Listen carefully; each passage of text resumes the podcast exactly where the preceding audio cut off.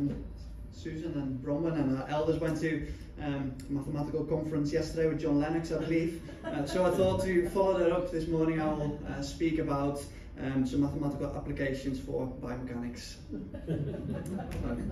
maybe not, maybe I'll stick with my topic that I've been given. Um, if you've got your Bibles with you, please turn to uh, Mark chapter 10. Mark chapter 10. I've been given uh, the topic uh, of Jesus as a servant for this morning. Uh, so we will we'll be thinking about Jesus the servant. And um, it was a little bit of a challenge because I'd been given the whole of the book of Mark. Uh, now I want to be home uh, before Wednesday night. Um, so um, if you've got your Bibles with you, um, turn to Mark chapter 10, verse 35 uh, until verse 45. And that will be our focus point uh, for this morning. We will be using different verses, so please keep your Bibles open, uh, but we will be focusing um, on chapter 10, verse 35. As we read that, can I just remind you that this is the Word of God? That what we are listening to, what we are thinking about, is the very Word of God Himself.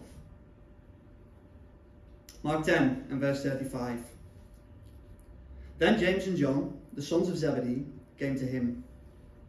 Teacher, they said, we want you to do for us whatever we ask. What do you want me to do for you? He asked. They replied, Let one of us sit at your right hand and the other at your left in your glory. You don't know what you're asking, Jesus said. Can you drink the cup that I drink, or be baptized with the baptism that I am baptized with? We can, they answered. Jesus said to them, you will drink the cup and be baptized with the baptism that I am baptized with.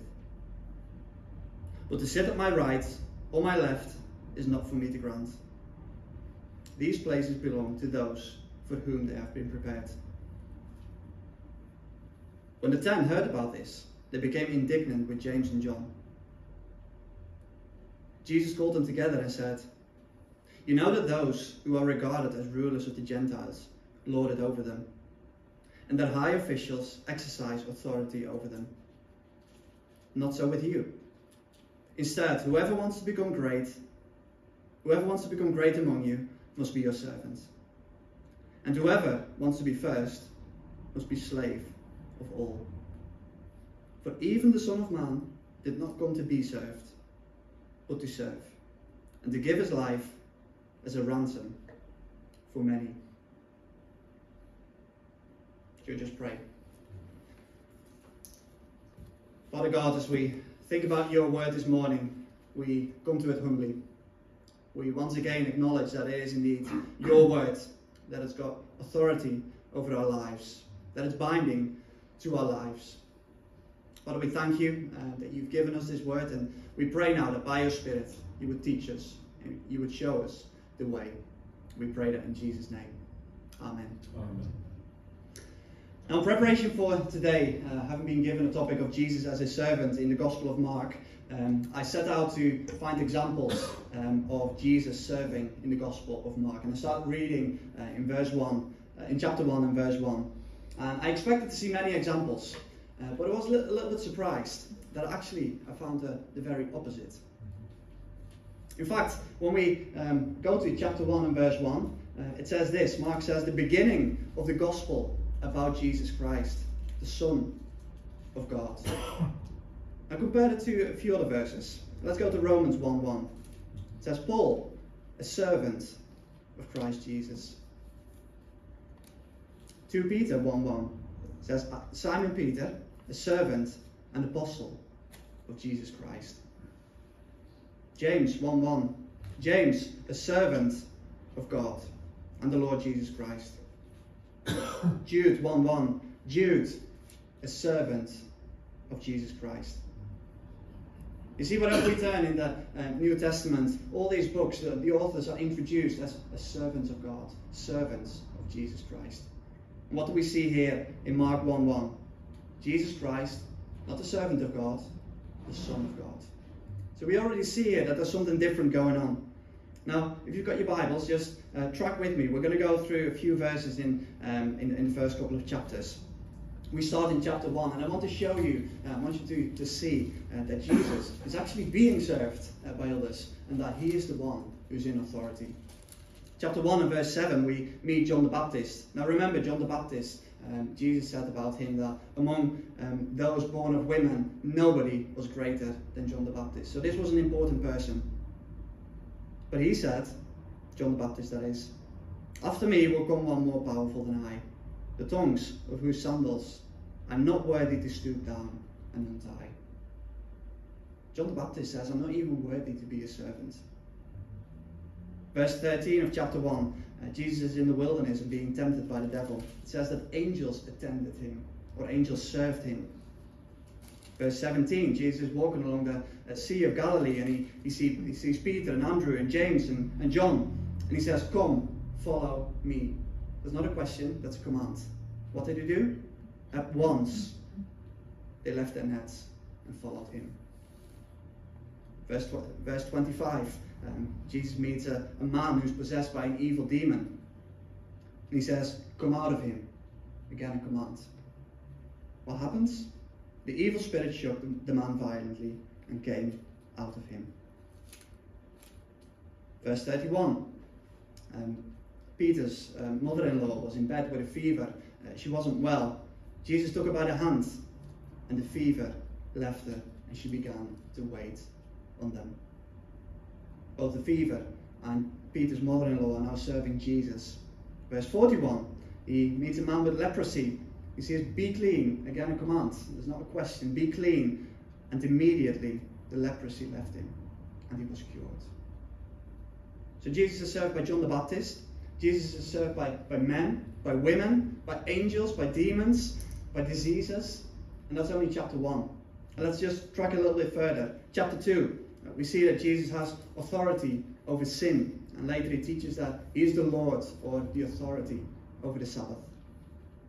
In chapter 3, we see that Jesus calling his disciples and he's renaming some of them. Now, renaming somebody was actually a sign of authority over them. Chapter 4, Jesus is in a boat and the, the storm is raging around him and he says, Be still. And even the wind and the waves serve him or obey him. Chapter 5, even the dead obey and serve him.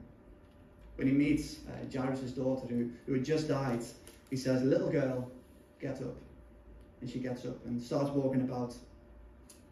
Chapter 6, Jesus is sending his disciples out to go and preach the gospel.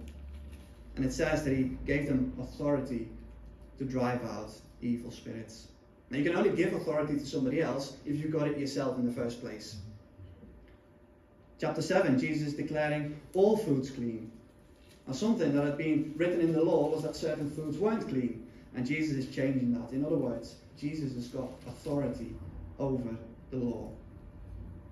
We can go to other examples, but what I want to impress on you is that in these first kind of seven and a half to eight chapters, we actually see that Mark emphasizes that Jesus is the one in authority, and Jesus is the one who is being served, not Jesus as a servant. In fact, the people uh, recognize that too. In chapter 1 and verse 22, we see that the people were amazed at his teaching. Why? Because he taught them as somebody who had authority. Even his enemies, even the Pharisees, they came to him and asked him the question Teacher, where do you get your authority from? They recognized he had authority, they just weren't sure where it came from. So I hope you um, are now settled with the fact that Mark presents Jesus as the one who is in authority. And it's not until chapter 8 and chapter 9 and chapter 10 that Mark starts to explain the teachings of Jesus as his servant. Now, one question that we can ask here is why would Mark do that? If he wants to show Jesus as the servant, why would, would he want to spend seven and a half or eight chapters trying to establish his authority and showing that other people are actually serving him? Why would he do that? I think part of the answer um, uh, to, to, that question um, is the consideration of who Mark is writing to. So if you uh, remember, Mark is writing to um, a Gentile audience. Uh, it's actually very likely uh, that he's writing to the church in Rome. Now, what is the Roman ethic? Um, Hannah and I have just been to Rome last week, and uh, when you walk through the streets of Rome, there's no exaggeration. Uh, it's almost the, the smell of victory. Uh, literally, on every street corner, there is a, a memorial of some kind of victory in war. Uh, there's a statue, or there's a fountain, or there's um, a building, uh, or, or there is something that reminds you um, of the victories of the Roman Empire. And that was the, the ethic there. We are Romans, okay? We go out, we conquer other countries, uh, we dominate. Uh, we are the ones in charge, we are the ones in authority, and other people serve us. So you see that if Mark would have simply portrayed Jesus as a servant, it would have been very easy for the church in Rome uh, to misunderstand that and to say, okay, Jesus is just another God uh, who would serve us. Just another God who we can subdue and does for us what we want him to do. And Mark really shows us here in these first seven or eight chapters that in order to correctly, correctly understand um, the servant character of Jesus, we have to actually keep in very sharp focus um, that he is the one who is in full authority. He has authority over the natural realm, he has authority over the spiritual realm, he has authority over our lives. Now, Jesus is worthy to be served, not the other way around. Now, it's actually very easy to, to get that mixed up and we see that in our text this morning. Um, James and John uh, had seen these miracles. James and John had seen what Jesus had done and seen his authority. And yet, when we come to our text this morning, they ask us, uh, they ask Jesus this question: We want you to do whatever we ask. That's a bold question, isn't it? To go to God and to say, Do whatever we ask. They'd seen the miracles, they'd seen the actions of Jesus, and actually understood his power. They understood that Jesus could do whatever they asked. They just didn't um, submit to his authority. They didn't consider his will. Instead of saying, Your will be done on earth as it is in heaven, they wanted to subdue Jesus to their will. Now, I think it's very easy to start criticizing James and John here, isn't it? It's very easy for us to sit here and say, James and John, wrong question. How, can, how could you do that? But when we are honest, it's not often how we approach God? Isn't that what we often do in our prayers? We only consider what we want, and we don't consider what the will of God is. What God wants us to do. What God wants us to ask for. Do we not often treat God in this very same way as James and John do here? But notice Jesus' reaction as well. He's actually very calm, isn't he? He says, What do you want me to do for you? He could have stopped James and John right there and said, That's a very wrong question. Okay? Um, he could have stopped them in their arrogance and, and basically exposed them and said, Don't you ever dare ask me a question like that. He's actually very calm and, and lets them pose their, the real question because the real question is, is yet to come. So they go ahead and, and they say, let us sit at your left and your right hand in your glory. In other words, they say, we want places of, of honor and of power in heaven. Clearly, they hadn't really got the message that Jesus had been teaching them in, in chapter 8 and in chapter 9. When you go back there, um, which I suggest you do, that Jesus is actually te- teaching them. And he says, if anyone wants to be first, he must be the very last and the servant of all. Now, instead of becoming last, they actually ask to be first. So they do the very opposite. And what does Jesus say here in, in response? He again doesn't cut them off, but he starts teaching them. He says, You don't know what you're asking for. Can you drink the cup that I am going to drink? That's a strange reply, isn't it? They're asking for uh, positions of honor and of power and of glory, and, and Jesus starts talking about the, about the cup. What has this cup got to do with James and John's request? What is this cup that Jesus is actually talking about? Well, in order to understand that, we have to go back um, to Psalm 75. Psalm 75 and verse 8 says this In the hand of the Lord is a cup full of foaming wine mixed with spices. He pours it out, and the wicked of the earth drink it down to its very dregs. so there is a cup, it's full of foaming wine, and it's in the hands of the Lord. Now you might ask the question, what is this wine? I'm glad you asked. Revelation 14 and verse 9 says this If anyone worships the beast and its image, and receives its mark on their forehead or their hand, they too will drink the wine of God's fury, which has been poured full strength into the cup of his wrath.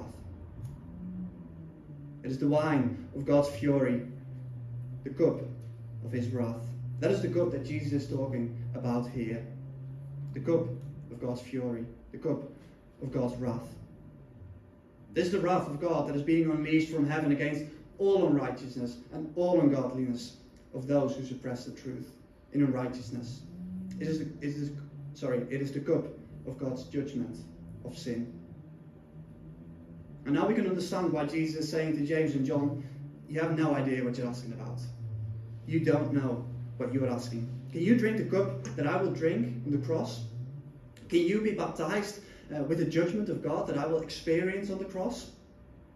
Can you bear the weight of punishment uh, for sin of the whole world? And really, to, to ask that question is, is already to answer it. They couldn't. They were sinful men. James and John could not take this burden. And really, here we start to see something of Jesus, his servanthood. You know, he came to do what only he could do. Nobody else could do this, this job. Nobody else could take this role. Only God himself could take the wrath of God. Only the perfect, the sinless, the spotless, the blameless Son of God could drink this cup. Only Jesus could do this. And remember as well, it would have been very easy for Jesus not to do this. He was not obligated in any way to do that.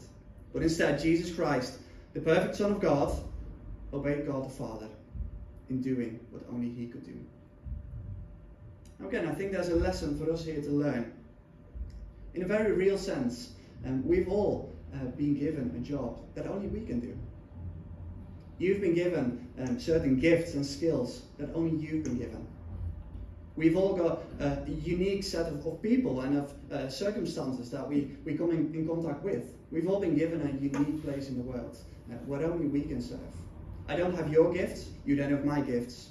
I don't meet all the people that you meet, you don't meet all the people that I meet. So we've all been given a very unique place in this world and a very unique way to serve God. Notice also that um, Jesus is actually saying this to James and John. He's saying, yes, you will eventually share in the, the suffering and the death. Yes, you will have a role to play. It's not the same thing that I'm going to do, uh, but yes, you will have an involvement. It's not to earn their way into heaven in any way. Uh, it is not uh, to gain a place of honor in heaven.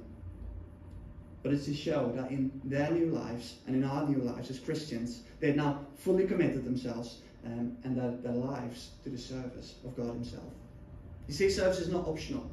As a Christian, it's not an option to serve God. In fact, it's a requirement for every Christian. So let's move on then. When the others, so the other ten, um, heard about James and John's request, they were, I think we can say a little bit upset, to say the least. The word is actually indignant. Um, I would have loved to be there and, and seen a little bit of a um, maybe fist fighting going on. I don't know uh, what the situation was, but I can imagine the, the disciples uh, getting a little bit red and, and um, aggravated, to say the least. And I think we can understand that, right? After all, you know, they'd, uh, James and John had tried to get one over on the other disciples, and um, that was that was not done. But Jesus again starts starts teaching them. He's, he's starting to, to calm them down by showing the right attitude. Now, one thing here to notice as well is that Jesus is a master teacher. Okay, he does three things. The first thing he does, um, he shows them what not to do. Don't do this. Then he shows them what they should do. And then he gives them an example illustration. So negative denial, don't do this. Positive assertion, do that. And then he paints, paints a picture for them. What does that look like? He says first, do not be like the Gentiles. Do not be like the unbelievers who lord it over others and exercise their authority over others. Do you see this word authority again? Jesus says, says, don't be like them. Don't be like those who exercise their authority over others. Don't do everything within your power to try and, and be somebody, uh, to, to, to try and puff yourself up. You see, to be a great Christian is not about status or power, but it's about serving Christ in all the things that he commands. In fact, Jesus says, if you want to become great, you must become a servant. If you want to be first, you must become a slave. And notice again, Jesus doesn't condemn uh, the, the desire to be great. The desire to be great in God's eyes is actually a good thing. We should all desire to be great in God's eyes. It is just that to be great in God's eyes is something very different from being great in the world's eyes. In God's eyes, becoming great means to be a servant, to be a slave, even, the smallest uh, and the lowest, and um, actually having no recognition and no reward at all. Not seeking any personal pride or personal gain, but simply to be faithful for that unique job that God has given you and has given me in this world. In fact, Paul, the Apostle Paul, describes becoming a Christian like this. In 1 Thessalonians and uh, chapter 1 and verse 9, he says, um, he, he, praises the, the church in Thessalonica.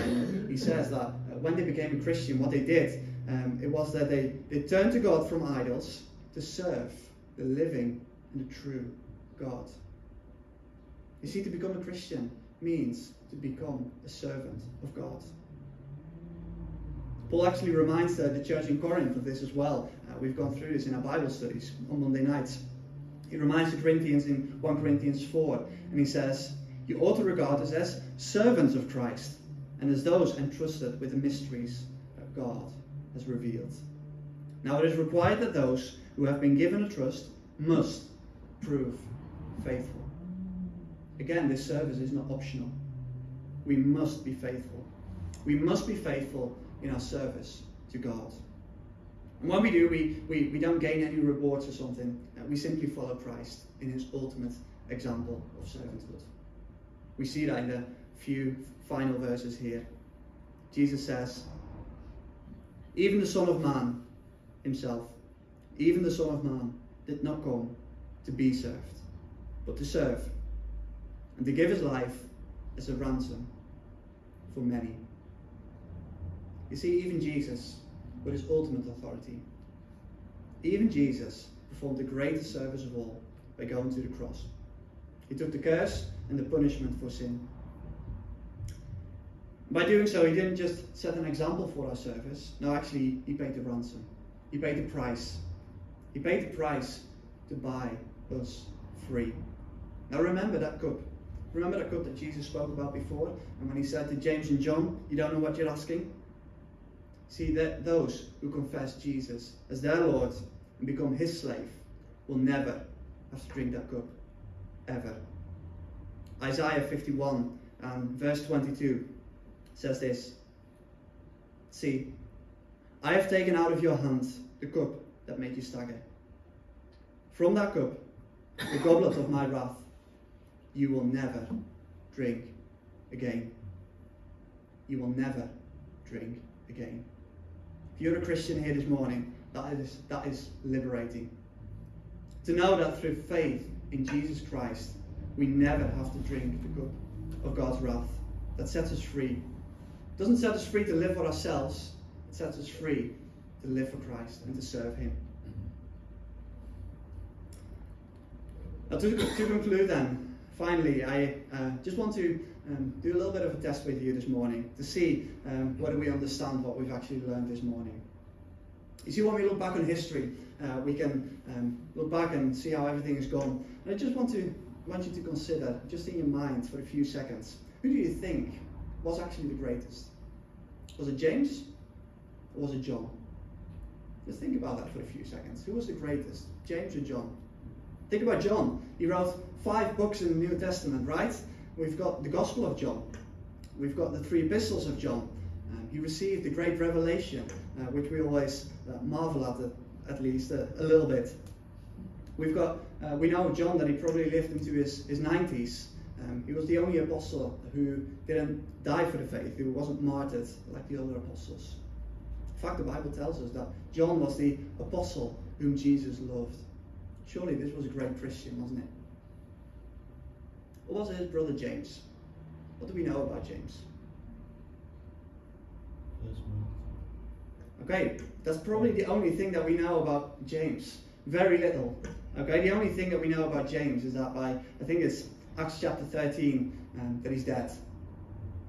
We know nothing about his, his life. We don't know what he did. He lived in relative obscurity and he was killed by a Roman sword, possibly beheaded for the faith. Very likely that he was still in his 20s when he died. No, no records in history, nothing about his life, um, nothing about his, his deeds. What we do know is that he was martyred and that he followed Jesus Christ into death in his service to God. Do you see that it's very easy for us uh, to get this wrong. We so easily look at worldly accomplishments. I'm not saying that John wasn't a great Christian, by the way. You see, greatness in serving God does not necessarily look great from the outside, from a worldly point of view. However, one thing we can be assured of is that when we serve God, when we do that faithfully, then one day we will be welcomed with these words Well done, good and faithful servant. So we'll just pray together and then in response um, to that we will sing, This is our God, the servant king.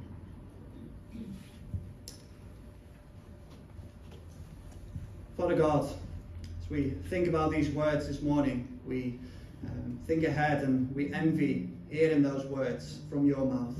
Well done, good and faithful servant. Father, when we examine our hearts this morning, we know that so often we have been unfaithful to your word. We have been unfaithful to the service that you have called us to do.